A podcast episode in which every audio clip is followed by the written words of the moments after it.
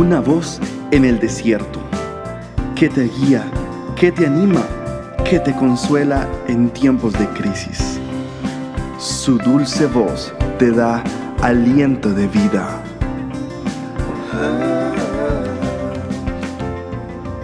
Red de Mujeres Embajadoras.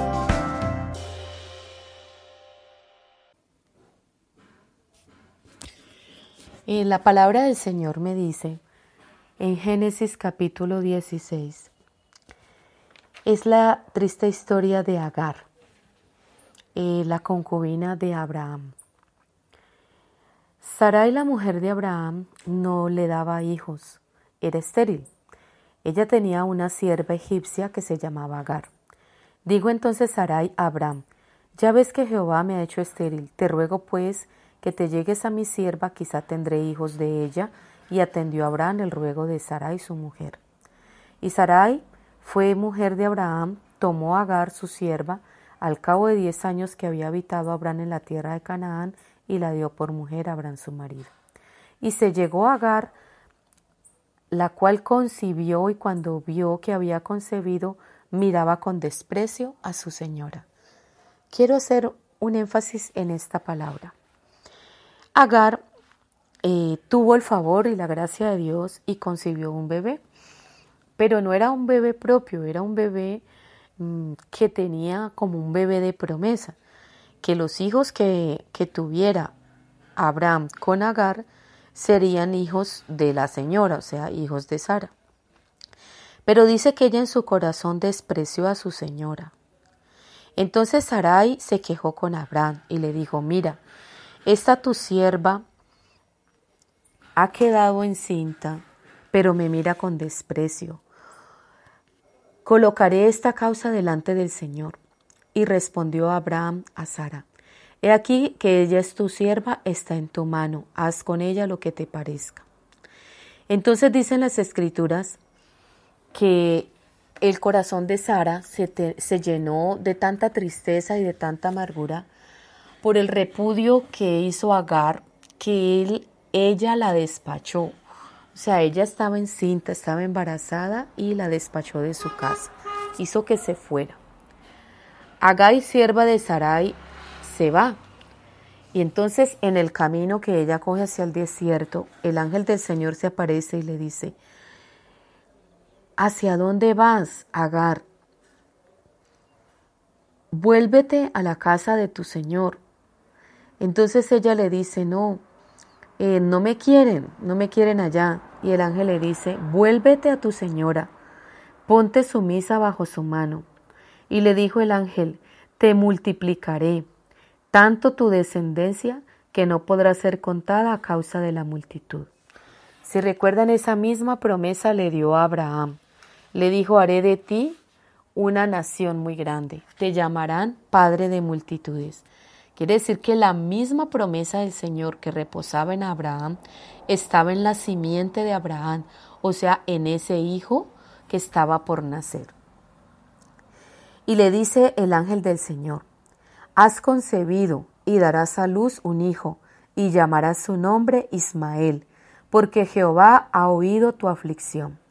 Y él será hombre fiero, su mano será contra todos, y la mano de todos contra él, y delante de todos sus hermanos habitará. Entonces llamó el nombre de Jehová que con ella hablaba: tú eres Dios que ve, porque dijo: ¿no he visto también aquí al que me ve? Por lo cual llamó al pozo, pozo del viviente. Agar dio a luz un hijo, a Abraham, y llamó a Abraham el nombre del hijo de Agar, Ismael, como el ángel del Señor se lo había dicho. Era Abraham de edad de 86 años cuando Agar dio a luz a Ismael. Es interesante todas las connotaciones que hay en este pasaje, donde una mala relación con su señora produjo y desencadenó consecuencias muy riesgosas para la vida de Agar y para la vida de su hijo aún no nacido. También vemos la misericordia de Dios para esta mujer, porque aunque estuvo en el desierto, el Señor estuvo con ella Dios la acompañó a través de su ángel. Y no solo eso, sino que le recordó la promesa de la simiente que había para Abraham. Le dijo que él multiplicaría a sus hijos como le dio esa promesa a Abraham. Y le dijo, de ti saldrá este niño que se llamará Ismael y será un hombre fiero. O sea que será un hombre que se defenderá de sus hermanos y será un príncipe de pueblos también. ¿Qué significa el nombre Agar? Agar significa...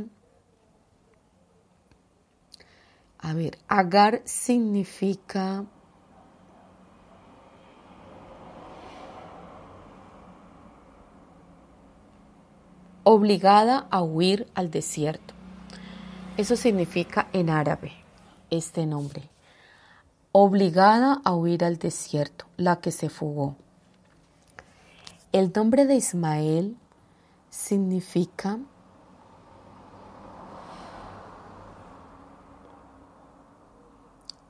hombre fiero y hombre fiero a los que Dios ha oído. ¿Qué significa en árabe? A los que Dios ha oído. Entonces, mientras Agar y su hijo maltrataban a Sara, esposa de Abraham, Sara la expulsó del campamento. Y dicen las escrituras que ella vagó por el desierto mucho tiempo y que ella desfallecía porque solamente tenía un odre lleno de agua, no tenía más una pieza de pan y eso era todo. Entonces ella, Agar, trató de salvar la vida del niño, le dio la ración que tenía de pan, de agua y se escondió a ver si el niño se moría, porque en el desierto no tenía más alimento, no tenía protección para ella y para su hijo.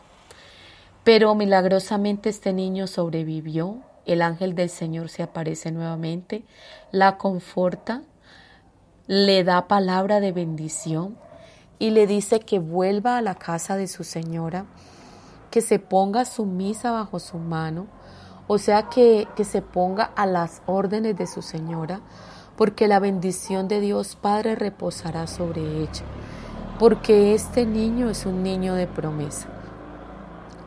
Tenemos grandes enseñanzas de esta historia, porque así como pasó con ella, puede ocurrir con cualquiera de nosotras y podemos salir huyendo de nuestros hogares, salir huyendo ofuscadas con los problemas que tenemos, por malas relaciones con la familia, con parientes, con hermanas, con cuñados, con cuñadas.